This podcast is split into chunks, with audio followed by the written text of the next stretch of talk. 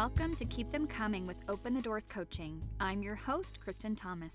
I'm a relationship, dating, and sex coach based in Kansas City who just loves to talk to people about what goes on in their sex lives and relationships.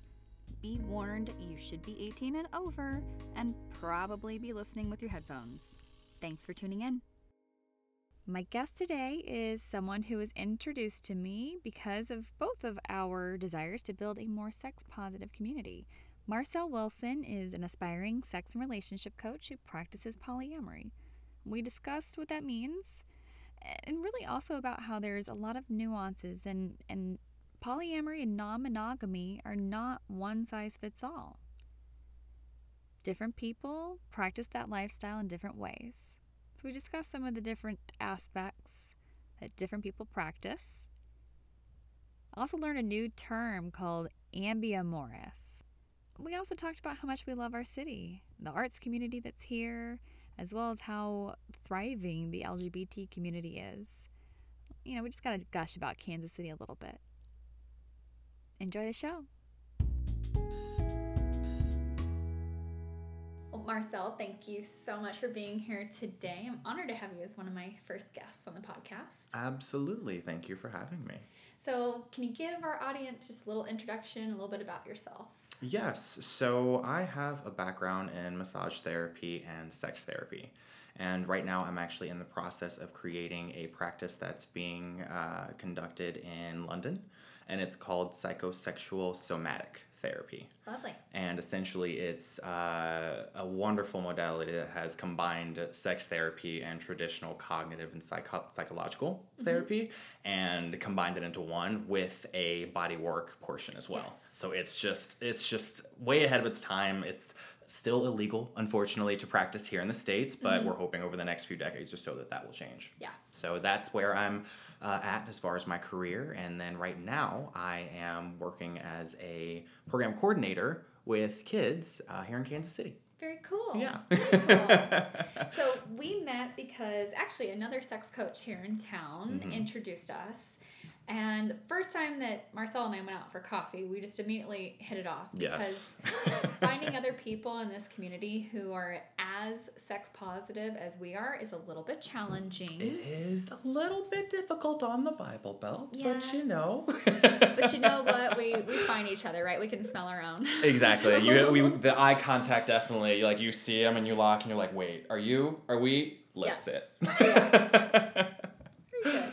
Well, and I was very drawn to you because of your lifestyle. Mm-hmm. So, for our listener, my listeners, um, Marcel is in a polyamorous relationship. Well, relationships, I should say. Yes. he follows the polyamorous lifestyle. Yes, I, I do. It. So, but the thing about polyamory, as as I'm educating myself and mm-hmm. understanding more about it, there's so many ways that you can be quote unquote polyamorous. Yes. And it's just fascinating to me. Mm.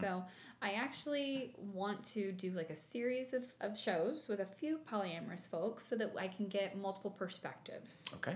So today I want to find out more about how you discovered polyamory, kind of what your relationship structure is like with your partners, and just what you know what you feel like people should know. So let's start off with eh, how old were you when you first learned about polyamory? That's a great question. So, I first discovered or had my first encounter with polyamory in 2015. Okay. And that was actually the first year I moved to Kansas City. Mm-hmm. Um, I was feeling excited and I was single, and so I was doing my single thing and the wonderful app Tinder was very useful in 2015 right? for all of all of those endeavors. And I came across a current partner of mine now, actually, who she introduced me to poly. Uh-huh. We went on the date, and she was very upfront and honest, and she said, "Hey, I'm polyamorous, just so you know, and don't be freaked out, but my partner is here." Okay. And she's like, he's the giant gentleman sitting a few tables away. Oh wow. yeah. And I she but she introduced it in such a, a kind, just straightforward, genuine way. Uh-huh. Um, and me being the very open minded person that I was, I was like, that's amazing. What is this? What's happening? And he even eventually came over to the table in the middle of the date, and I talked to him, and we talked about what the, was happening and what the relationship structure was. Wow. And I ended up going home with her that night with Wow. his blessing. Nice. there you go. Yeah. So that was my first experience with it, and after that, it kind of got the gears turning, and Mm-hmm. I I started thinking about the fact that before that encounter, I had only been in monogamous relationships, Mm-hmm. and I thought about my behavior in monogamous relationships Mm-hmm. and how I, there was always that that feeling of needing other styles of relationships, other other relationships that brought some different value to my life. Yeah.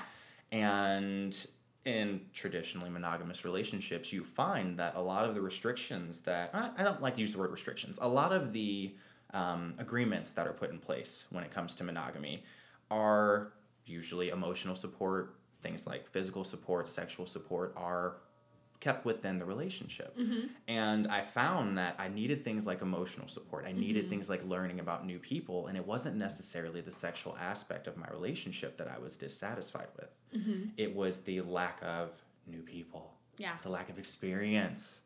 Um, and so once I started thinking about the fact that monogamy may not work for me, I was just introduced to this really interesting, crazy lifestyle of this person I just met.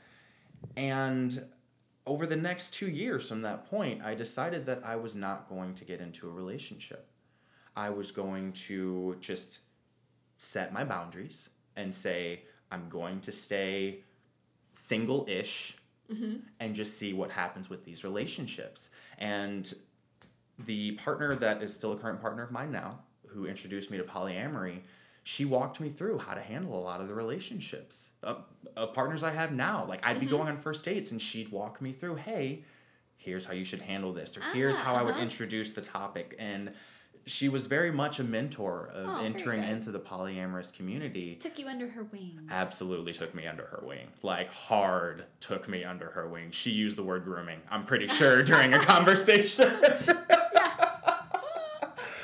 so she she was very overt about the fact that I'm helping you here. yeah. But it was much needed help because I think given the mindset I had with monogamy and the ex- expectations I had with relationships, I needed someone to tweak my expectations moving forward. I like what you're saying there. I want to come back to that. So, Yeah. real quick, for people who might not be familiar with what polyamorous really means, I mean, I think a lot of people understand that it's it's kind of the opposite, or it's a it's juxtaposed to monogamy. Yes. But how would you define polyamory? That's actually a, a very good question. Yeah, so I would define polyamory as allowing yourself and everyone in your immediate environment to pursue the things that are going to make them the happiest. And I say that with also knowing that there is the consent of everyone involved. Mm-hmm. It's not a one person doesn't have the information of what's going on with me. With all of my partners, everyone is always aware of who I'm with, what I'm doing, and what's going to be happening. Mm-hmm. And that's essentially the only way that this ever works is having that open and honest communication. Yeah. Yeah. Yeah. Absolutely. Good. So when you mentioned that that previous partner had kind of helped you work through some of the things about that weren't working for you with monogamy. What Yes. what were some of those things that you just were like, you know what, I know this is kind of what society's taught me, Mm-hmm. what my family's taught me, whatnot, but it's not working. Like what wasn't working for you?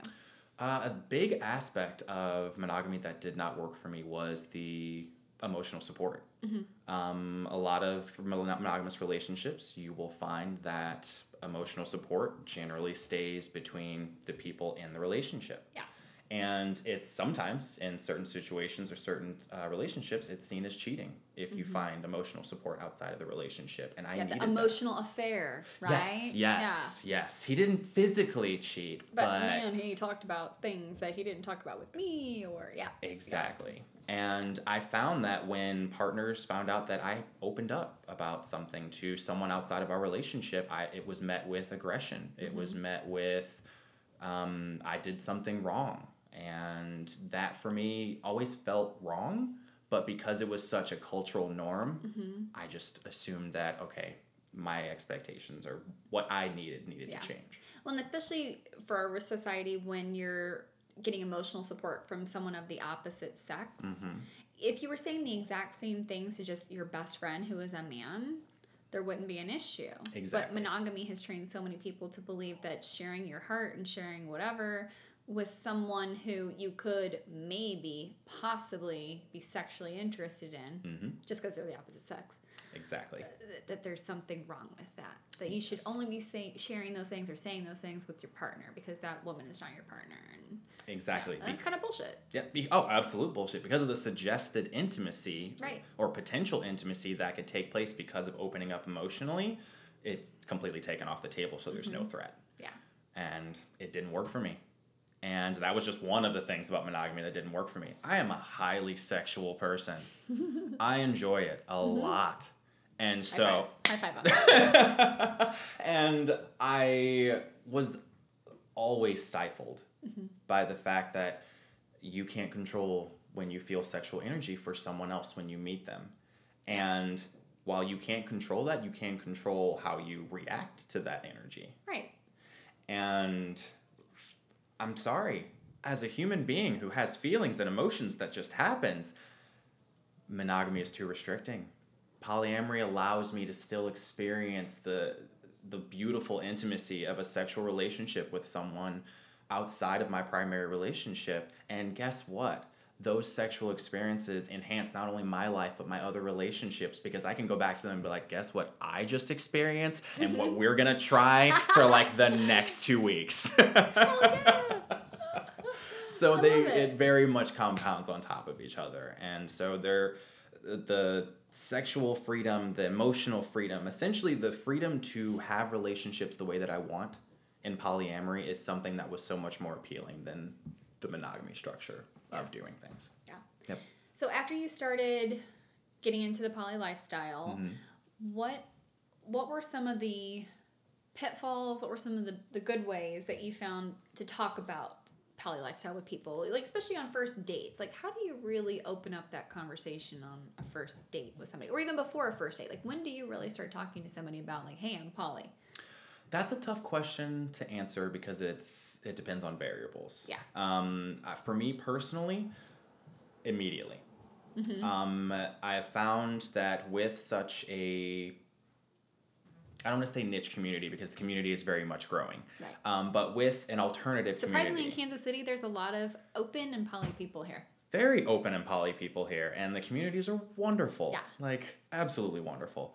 Um, but I would say, ooh, what was the question?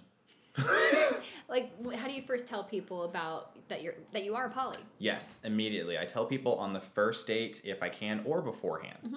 I like to tell people on the first interaction, whether it's in person or over some type of uh, phone or social media, Mm-hmm. this is my lifestyle. I have four active partners right now, and this is what this is what we do. This is how we work. And I generally find that people in the monogamous community or people who generally identify as straight, and these this is not overarching, this is just based on my experiences, are not very open to that. Um, and it's simply based on maybe what they've heard or their experiences with it themselves. I never hold it or I never take it personally. Um, but I would always, always suggest if you can and you feel comfortable, immediately is better. As Yeah. soon as possible so you can get the conversation started because the last thing you want is to connect with someone and you have a really awesome time on a first date or second date or third date and then you have to tell them that you're non-monogamous and everything falls apart. Yeah, and because they're like, I'm monogamous And- and, I don't want that. And for myself, I have really come to see that it is it isn't an orientation, but it's almost like an orientation that people, yes, can open their mind to polyamory, but there kind of already has to be something in them. It's not like they're going to be like completely monogamy all the way, and then all of a sudden, like, "Eh, yeah, I'm just going to be poly now. It's not just like a decision. It really is sort of it's a lifestyle it's a mindset there's there's a lot more to it like yes it's a relationship structure but it's it's so much more so i think for a lot of people who just happen to be oriented towards monogamy Mhm. socialized whatever it may be like they're just polyamory is so far outside of the realm of what they have been taught is is okay and what's Exactly. acceptable Mhm.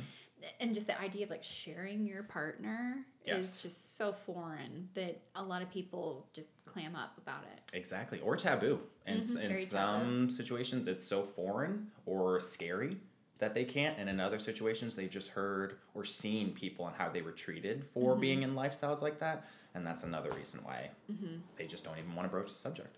Yeah. Yeah, Yeah. absolutely. So, can you tell me a little bit about what what's your lifestyle kind of like right now? Like where where are you at with partners and and all that stuff?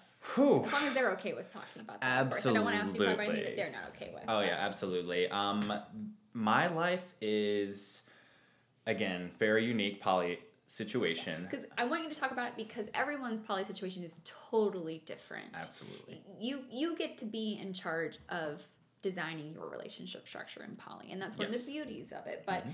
again, since everyone's experience is so different, like I want to hear about how how it kind of evolved into this point. Yeah. Absolutely. So I read an amazing book when I, uh, over the two years that I was being introduced to polyamory, I read a book called The Ethical, Ethical Slut. Slut. I Yes. love that book so much. Yes, Ethical Slut is a fantastic book for anybody thinking about open or poly relationships. Yes, please, please, please add it to the Amazon wish list.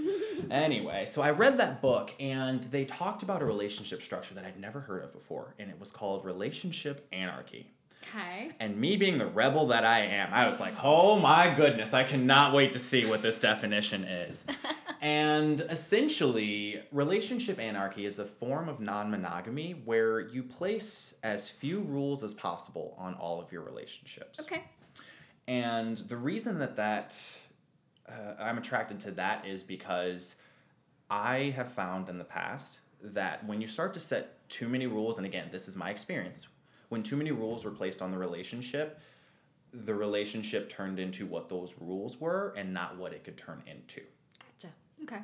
So it restricted it too it- much. Absolutely. It restricted the relationship to the point where the relationship stopped growing. And with polyamory and the fact that relationship anarchy allows you to just literally, not literally do whatever you want. Don't get me wrong. I have very, very extensive conversations about what's allowed with my partners, about what to expect, about what we are okay with, um, as far as my behavior and what I do with other people. Um, but again, I have met some wonderful polyamorous people. My partners are amazing, and they also understand that we're human beings, that you meet someone, you're gonna feel feelings. The last thing that you wanna be thinking about when you meet someone new is, my partner doesn't want me talking to this person. Yeah. My partner wouldn't agree with what's happening right now. Our relationship structure with all four of my partners is so amazing because I get to sit down on a Tuesday night, and if I haven't seen my partner in a few days and they tell me they've gone on a date, I get just as, as excited as they are about all the details of that date. And I get to sit down and go over how did how did it go? Mm-hmm. What were the exciting points? What were the low points? Did you guys bang it out? What did you do? Let, let me know what happened. And we have these wonderfully in-depth conversations. And while we're having these conversations, I realize that I'm not talking to a girlfriend or a boyfriend. I'm talking to a literal life partner who is having life experiences outside of our relationship that are making them so incredibly happy that watching their happiness is bringing me happiness. And to me, that is the epitome of what a perfect poly lifestyle should look like.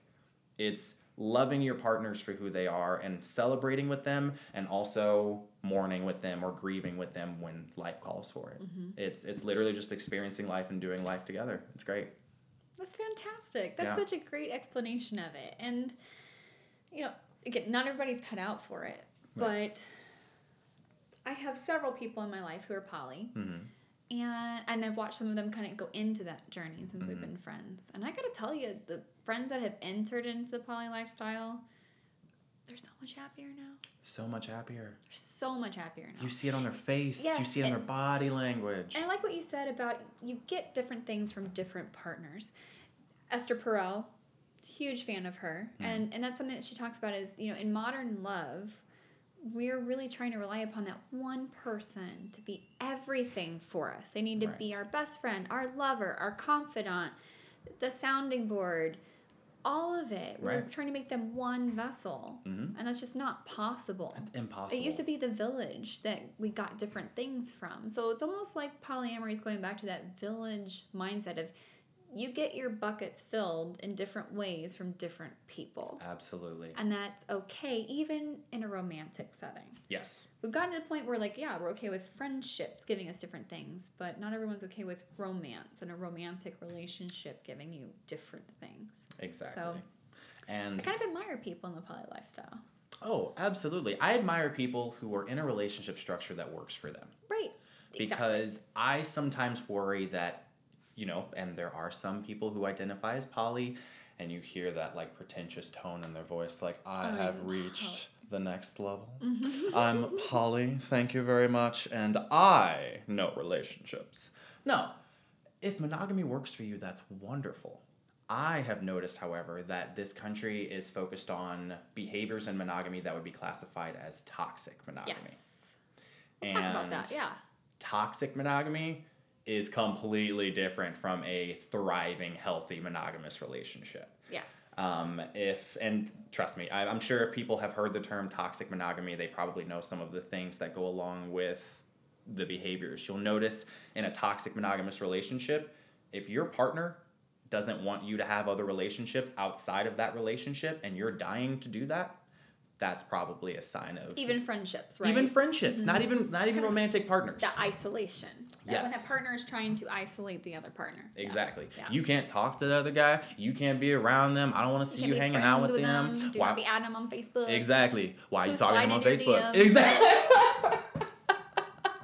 Why he liking your page so much? Uh huh. Uh-huh. He's like your last five pictures. What the fuck? What the fuck? Uh huh. Exactly. Yeah. Heart. I see it all the time, and then you see the comments on Facebook too. It's hilarious. Anyway, oh, I love creeping and looking at all the toxic monogamy stuff. It's fantastic. Anyway, um, but there there very much are those behaviors that you find. And you'll also see behaviors like, let's say that you want to plan a trip with your friends, and your all of your friends are females except for one and your friends or your partner says you can go on that trip, but only if such and such doesn't go. Mm-hmm. I'm sorry, but who are you to dictate how your partner spends their free time away from you with their other friends? And that's also showing a lot of uh, lack of trust. That's jealousy creeping right in. That Yes. very possessive love. Yes. I think that's also a, a part of toxic monogamy is the the very possessive nature Yes. that some people Huge. exhibit when they're monogamous. So Exactly. I, I, I myself am just now starting to explore non-monogamy. okay. This is my I'm I'm dating somebody. We've been together for about three months now, Okay. and uh, I've been single for three years basically. So I, I decided. I, I Well, we needed to say single, I but say not committed. What not not committed at all. There go. was you know plenty of sex, plenty of friends with benefits, plenty of. I had a nice rotation going, there you go. Gotta get Um, that good rotation going, man. There's nothing like it. Oh. especially when you got to keep a calendar to keep them all straight. Exactly. Yeah. That's when you're doing it right, girl. That's right. That's right. That's harem level. Um, Oh, someday.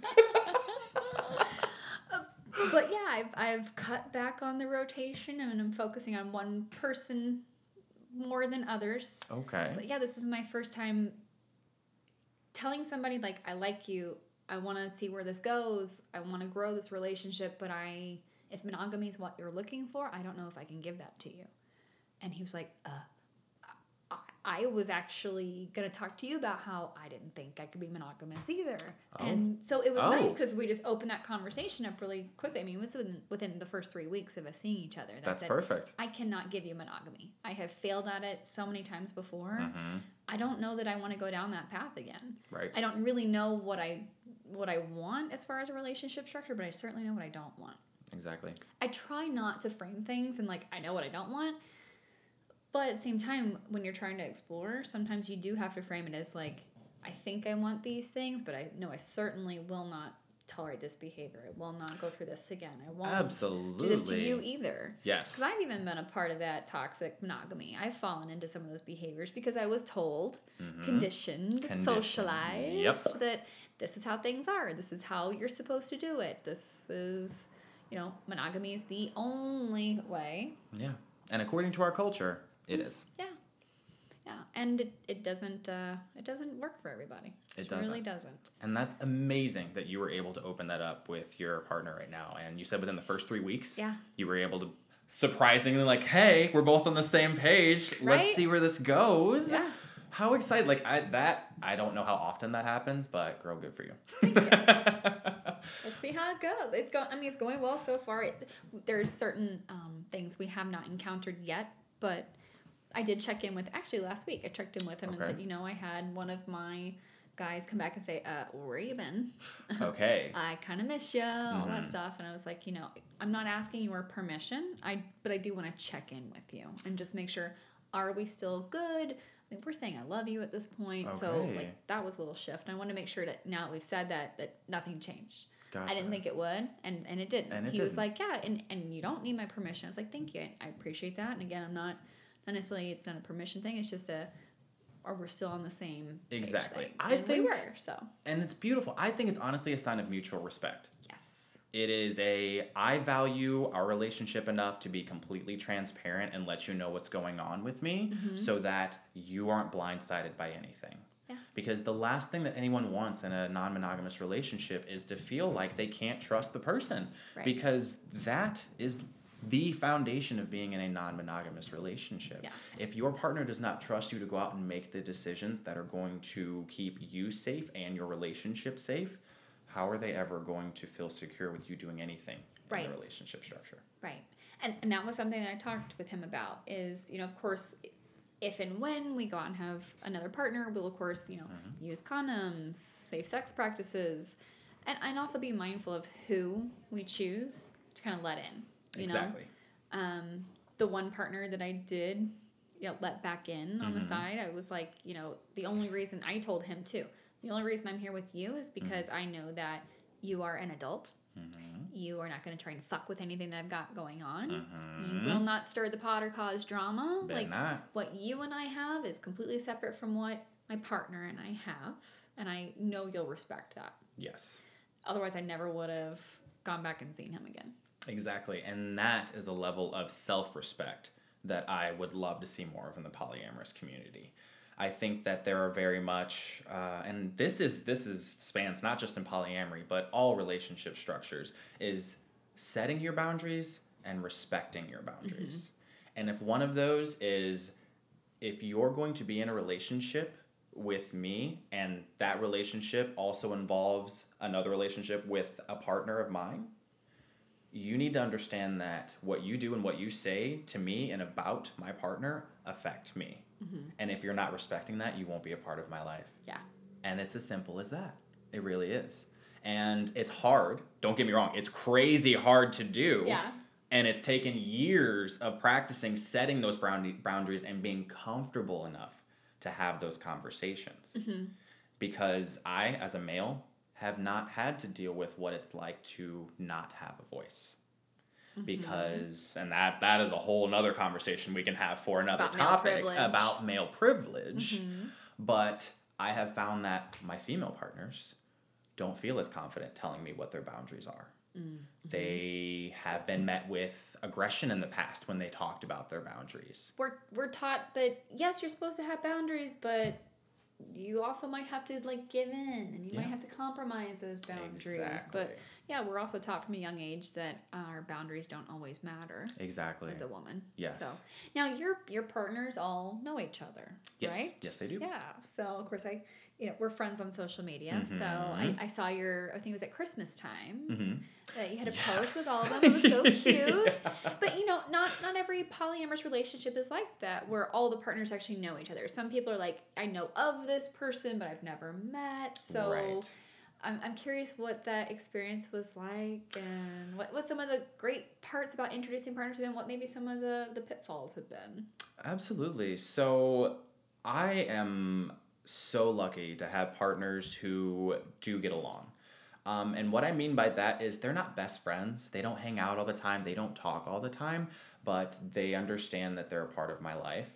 And in being a part of my life, that means interacting with their metamours or their other their partner's partner. Yeah. Essentially. Metamour is that yeah, partner's Yes, partner. Your Yep. partner's partner. Um, and I can say I am hands off when it comes to their relationships. And I have found that that is the best practice for me. If they want to establish relationships among themselves, that is up to them. I don't dictate if they hang out together, if they hang out with me. Um, and I have found that some partners are closer than others, and that's totally okay. I am not looking for, nor would I ever look for all of my partners to be best friends. That's impossible. It's like having all of your friends from different groups all get together and be like, all of you need to be friends. Yeah. And I don't care if it's uncomfortable, be friends. No, that's not how life works. and I have definitely run into some pitfalls with this and have learned the hard way that that's not how this works. Um, and the best way to avoid some of the pitfalls that I've had is open and honest communication. Because Oh, imagine that. that Oh, no, it's like wait, I started to like maybe be scared about introducing like new ideas to all of my partners, and that caused problems. Oh no. And then what happened is I decided that I was gonna have all of my partners come to my house without their knowledge because I had really big news that I was gonna share with them. Uh-huh. That was a terrible idea. So they sh- each one shows up and they're like, "Who the fuck is this?" Oh man, like the looks on their faces when they all showed up because it was just a, a really trivial information, but it was information that affected everyone. Mm-hmm. And because I didn't want it to be impersonal over social media and it was really difficult to get all of their schedules together, I was like, okay, I just need to tell them, I'm just gonna get them here, I'm gonna, and it'll be fine. It was not fine. My partners were upset. I could see that they were visibly, like physically uncomfortable there and mm-hmm. sat there for out of respect for me. But afterwards, I had to have four different conversations about how that was not okay. And boy, let me tell you, four different conversations about when you have fucked up is not fun. See, that is one thing monogamous people have over polyamorous people. You fuck up, you just get yelled at once. Once I wish monogamous people who in monogamous relationships understood how much more work. You think that it's just all fun and everyone's getting together? No. It is relationship work on top of relationship work multiplied by like 20. Mm-hmm. And it's just a part of the lifestyle. And it's worth it, but it is what it is. Do you feel like there's a lot more having to manage other people's emotions and other people's expectations in polyamory? Absolutely. Um, honestly, that's a daily occurrence. And it's, I say that not saying it in a bad way, but because I have four partners, I have four partners who have any given emotion on that day. And managing the emotional support that I can provide is difficult from mm-hmm. time to time because you will have times where you have more than one partner who's having a rough day or a rough week and might need a little more of your time, whether it's physically or over the phone or mm-hmm. just however you can provide it. And one thing that I have noticed that has helped me at least with the emotional support is understanding when I'm full and when I'm empty mm-hmm. because I'm the type of person that will give until there's nothing left. And the bad part about that, especially in non monogamy, and if you're splitting your time with emotional support, physical support, psychological support, whatever it may be, if you're running empty, you're not helping anyone. Yeah. And I ran into a situation where I was so empty as far as emotional support, and there were so many people around me that needed it that I started hurting my relationships more than helping them when I tried to step in with an empty energy level, with empty nothing to give. Yeah. Yeah, absolutely. Yeah. Well, that's good that you recognize that about yourself. Mm-hmm. And obviously took some time to recharge your batteries and Mm-hmm. figure things out because you seem like you're no longer running on empty. I feel so much better. It's called this this crazy term called self care. Oh my gosh. Yeah. Funny how that works. Yeah. When you start taking care of yourself, you're better able to take care of your relationships and other people around you. it's it's this really crazy magical thing. It really is. well, what do you do for self care then? Um, so we actually had to set up, I feel like I'm back in college. We had to set up a structure throughout the week mm-hmm. where I have me days and I have partner days. Gotcha. And on my me days, I do everything self care related. I have three me days a week. They're mm-hmm. Tuesdays, Thursdays, and Sundays. Mm-hmm. And I play video games. I hang out with friends. I play tennis. I ride my moped. I do all of the things that make me happy. And mm-hmm. they're for me. They're not for my partners. They're not to make someone else happy. They're to make me happy. Gotcha. And that's the big distinguishing factor that I've made over the past few months because I noticed that on my me days, I was still doing things for other people. Mm, mm-hmm. Even though they weren't around, I was still doing things for other people. Gotcha. And the Kind of the side work or the like anticipating for tomorrow and yes, that kind of stuff. Yes, prepping for when I did have partner days is what they turned into. And that's definitely not a me day, is it? No, no, it's not. And again, let me tell you, when you fuck up and there are four partners to yell at you about you not taking a proper self care day, oh, you sit down and you play video games all day long out of fear of what's gonna happen if you don't. Well, I, I love that you figured out that that was kind of what you needed. That is, I, I can I can only imagine Mm-hmm. trying to divide your attention and your energy amongst multiple people, Mm-hmm. just how, how draining that can be. Absolutely. Um, especially for someone like you that's highly empathic Mm-hmm. and just senses other people's energies. You know, that it, it's easy to get drained, but yes. um, it's definitely important to recharge yourself. So Yes. I'm glad that you figured that out about yourself. I am too, because I was kind of drowning. and that's never a good place to be when you're trying to take care of other relationships. Yeah, Yeah. for sure, Mhm. for sure. So, you know, with poly folks, okay, there's definitely older folks who are Mhm. poly or open or whatever, but it is definitely kind of a young person's game, I would say. Yes. Yes and no. Yes and no. Yes and no. I think the term poly is new. Mm-hmm. The lifestyle itself has been around for a very, very long time.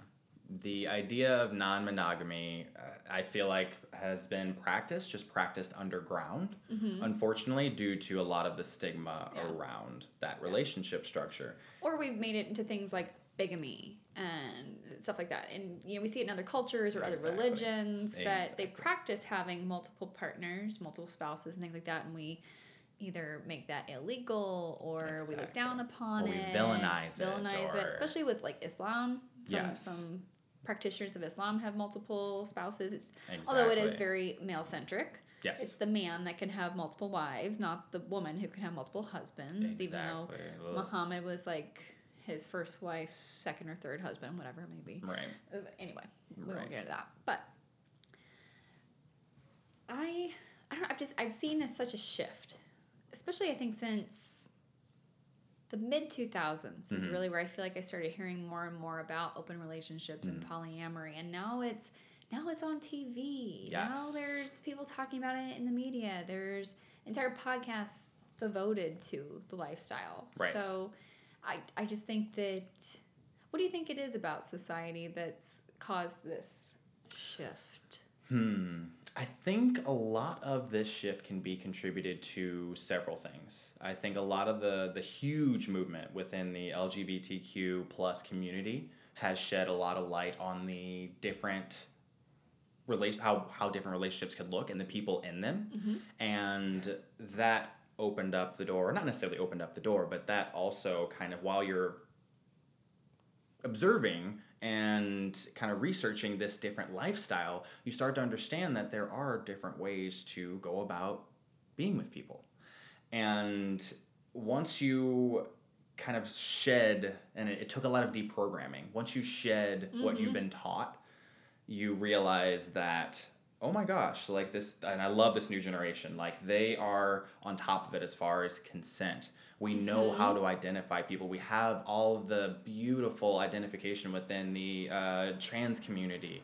We've got, uh, especially within the black trans community, the black LGBTQ community, with all of this new surgence of identification, it was only natural that people within the relationship structures that were outside the norm that they needed some type of uh, light. So, n- with this new generation of individuals who identify as more than just male, as more than just female, as more than just straight, as more than just gay, we need a relationship structure that's going to cater to that. Yeah. And I think that's why poly is starting to appeal to more people these days because we are having more freedom of identifying, and that is allowing all sorts of cool shit to pop up, man. It's great.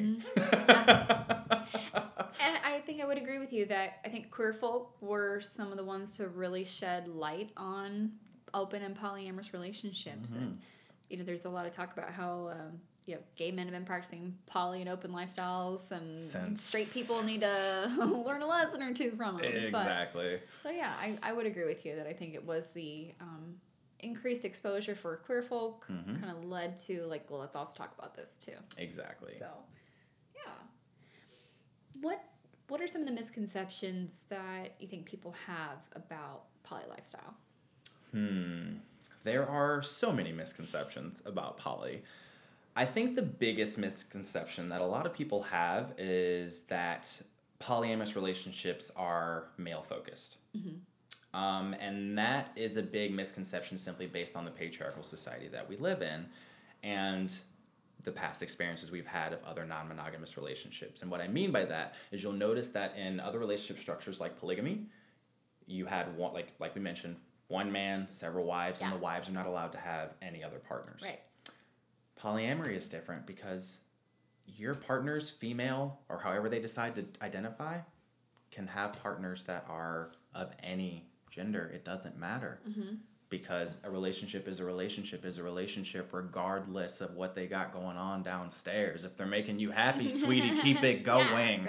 Yeah, right? And I think that's the big misconception because I've had, personally, I have had people say, dude, you look like you're building a harem. How's that going? And I said, that was one picture on Facebook.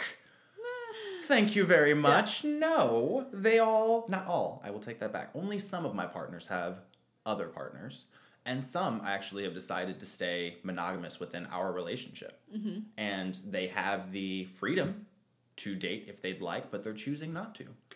I think that's an important point to realize too that even even people who are poly minded, that doesn't mean that at all times that they have multiple partners. Exactly. It can ebb and flow.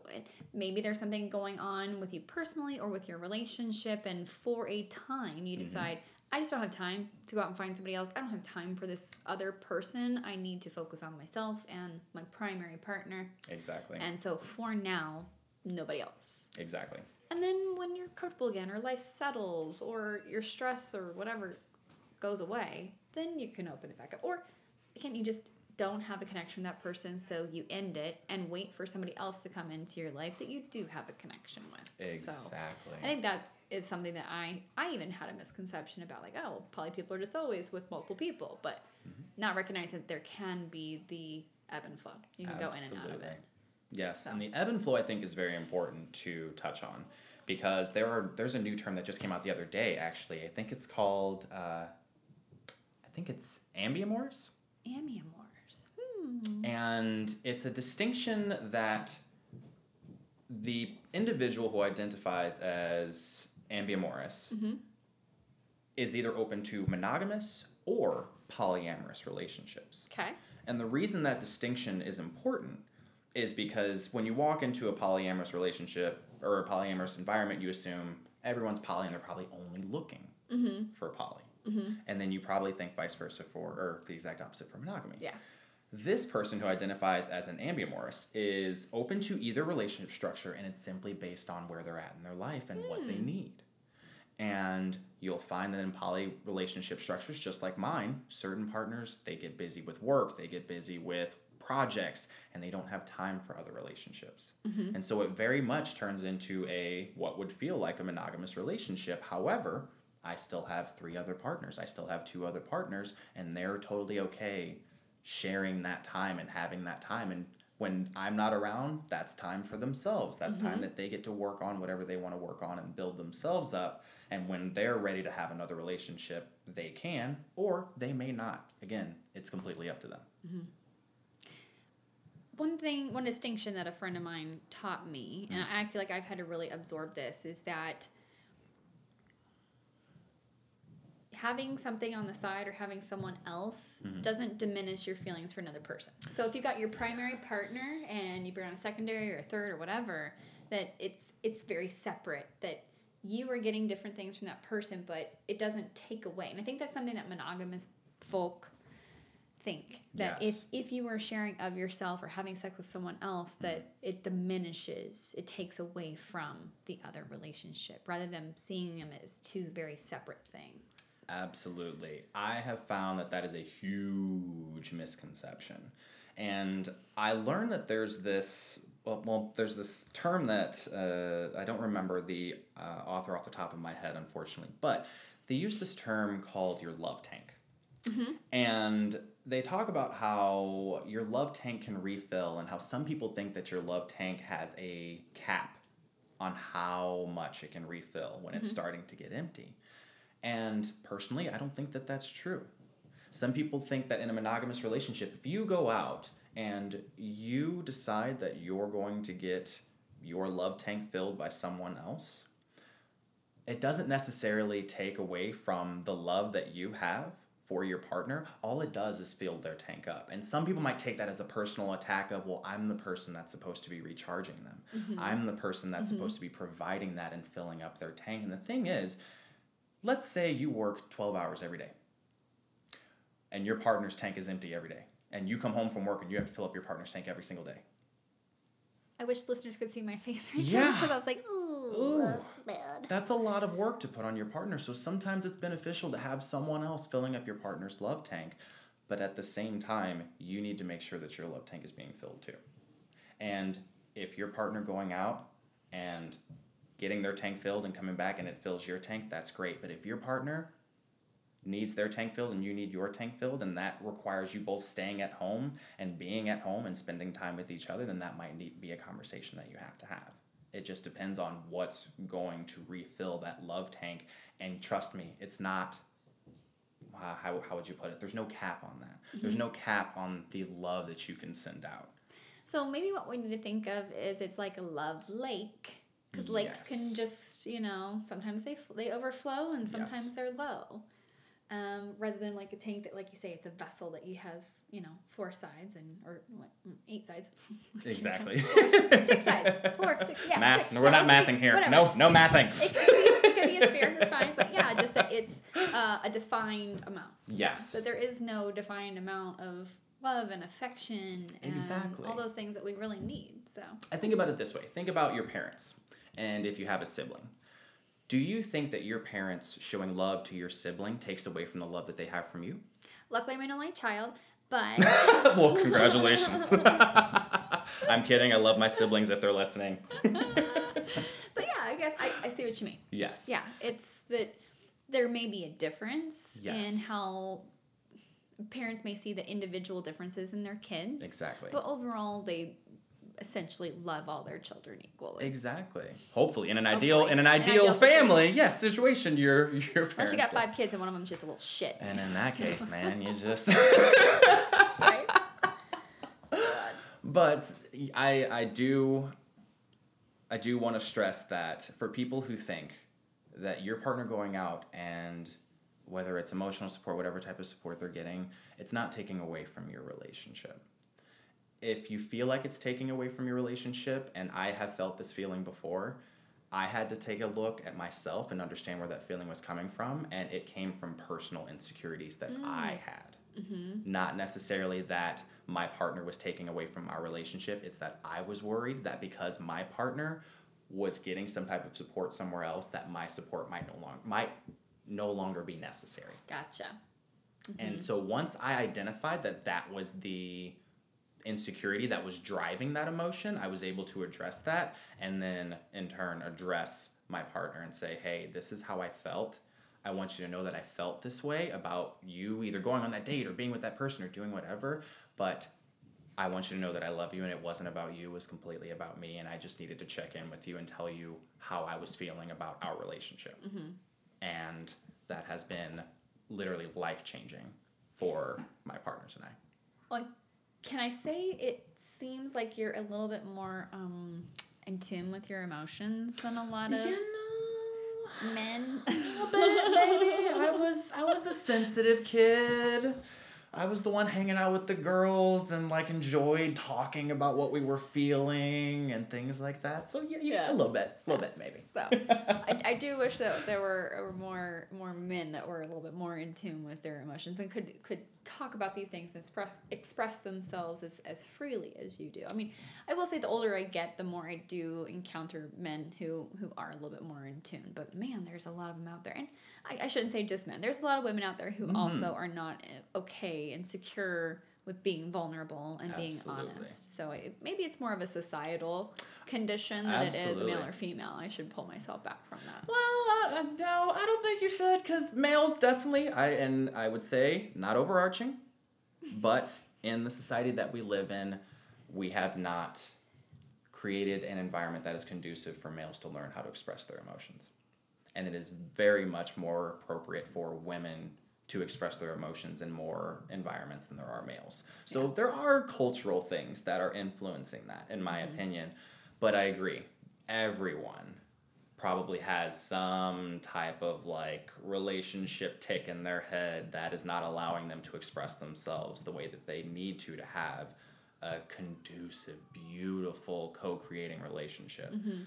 So I would love to see not just males, but females and anybody who identifies as anything else to start working on those forms of communication because the three big things that help me in any relationship whether it's poly whether it's a friend whether it's a boss is honesty open communication and trust and those are the three things that i build not just my romantic relationships on but any relationship in life That's beautiful. I love that.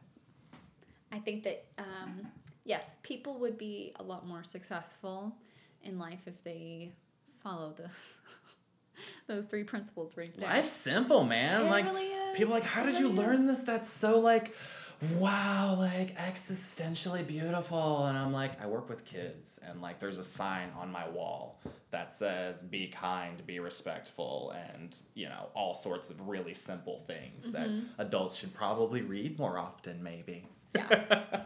Is that the B A to Z sign? Because there's a company here in town that's made this B and there's like A to Z of like different things. i don't know if that's the sign I'll have I, to find we- you one of those because that would be good for your classroom then. absolutely please Yeah. find one of those Cool. yes It's a it's from Be Who You Are.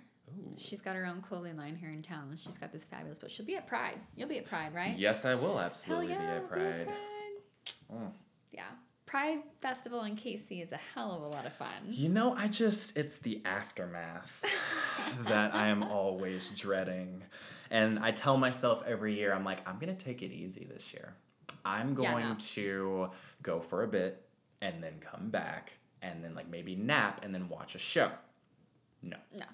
it's a two to three day event every time. It basically is like going to a, a music festival for three days for sure. It's that kind of energy. hmm But it's such beautiful energy, and you Yes, meet such is. amazing, wonderful people. The love there is just Yeah. overwhelming.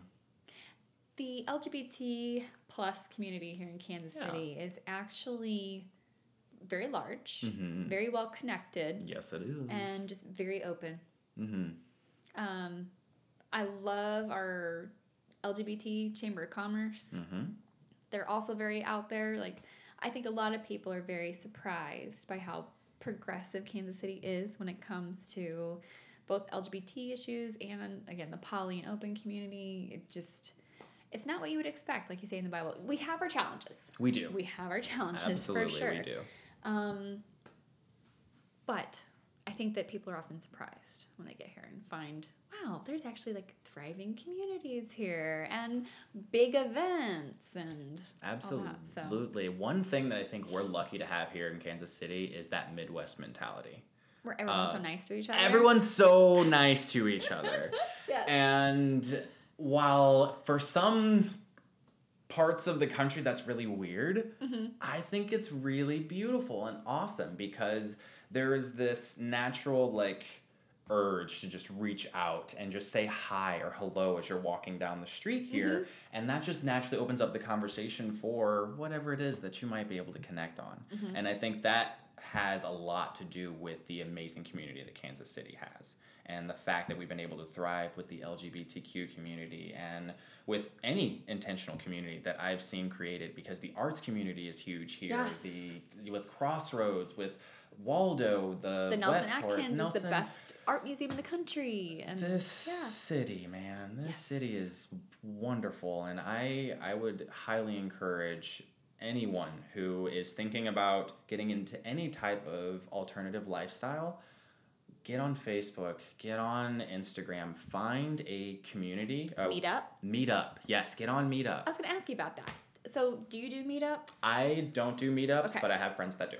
Okay, because I was curious. Are I know that there's like munches for the kink community. Yes. I go every Wednesday night to not Rhythm every Wednesday. Yes, rhythm and booze. Love I shouldn't say every. I go regularly. Ah, gotcha. Is is there something equivalent to that for people who are in the poly lifestyle or thinking about it? Oh, there are so many different polyamorous groups here in Kansas City. Cool. I would highly suggest Facebook is a great place to start searching for groups that are available. Um, I would also, if people are familiar with FetLife, Yes. um, it is a really great. It's more geared towards kink and people who are into the kink in, uh, community, but there's a huge non-monogamous scene there as well in Kansas City. Cool. So I would highly suggest going to Munches, or that's just you know when you sit down and eat with like-minded people. Mm-hmm. Um, there are polyamorous meetup groups that do game nights. They do movie nights. There are cuddle parties, which are amazing. Yeah. Um, I have a friend who's wanting to do that. She just she wants to be part of a cuddle party. oh, they're such Yeah. a good. She's actually time. going through um, cancer treatments right now and is kind of just lacking that personal The affection physical and touch. physical touch. Yes. So I was like, well, what about you know cuddle party or something? As a massage therapist, yeah, all over it. I'm gonna I- connect her with you because she's. I mean, she's actually the one who helped me over my my dating time since my divorce. She helped me embrace the idea of not settling down and building up a harem. Yes. Do it, girl. I have a lot of um, I have a lot of gratitude in my heart for her for helping me up. So I need to return that um, that love and that, Well, that gratitude by helping connect her with people Yes, that'll help her, her in her way. situation. So perfect. I knew. I see. That's the thing. All these things exist. Mm-hmm. They are out there.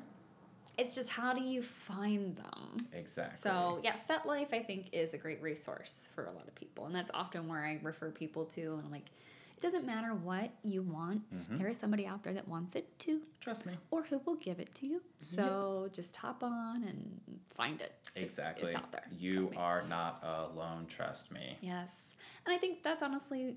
Ultimately, what a lot of people are just looking for is a little bit of validation and a little bit of normalization. Yes. That I am not the only one. Yes. There is somebody out there that loves my freak flag. I'm Yes. gonna let it fly. There is someone that will dig your brand of weird. You just got to show them what that brand of weird is.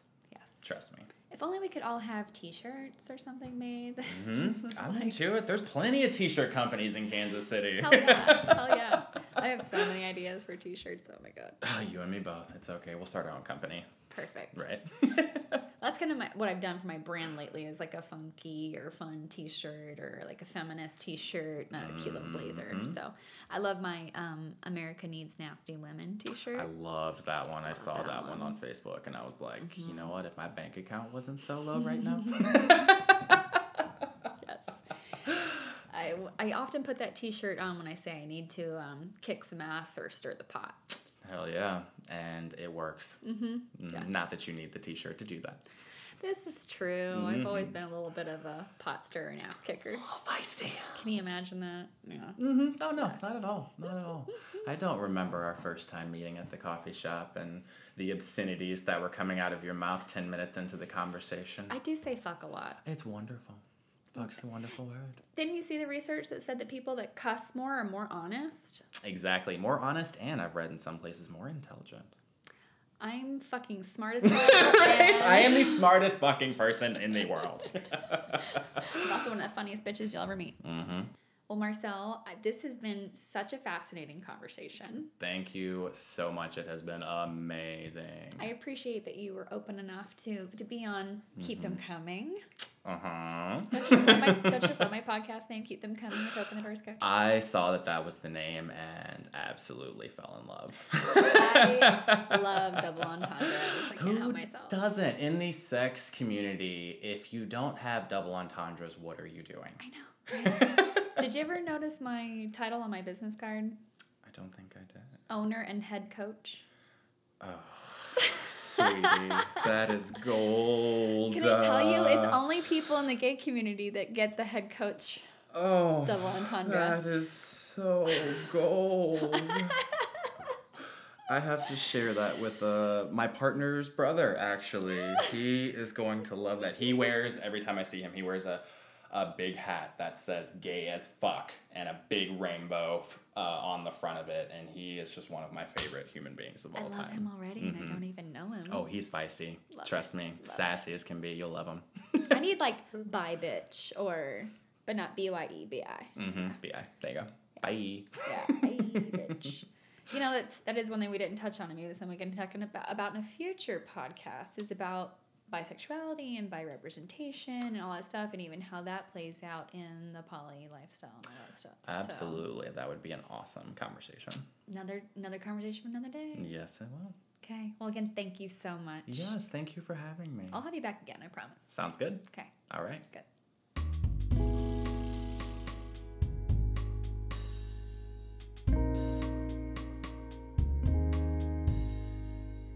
Thanks for listening to Keep Them Coming with Open the Doors Coaching. Please rate, subscribe, and share this podcast. You can find me on pretty much any social media platform, including Facebook, Twitter, Instagram, and LinkedIn. But visit my website if you're wanting more information about my coaching services.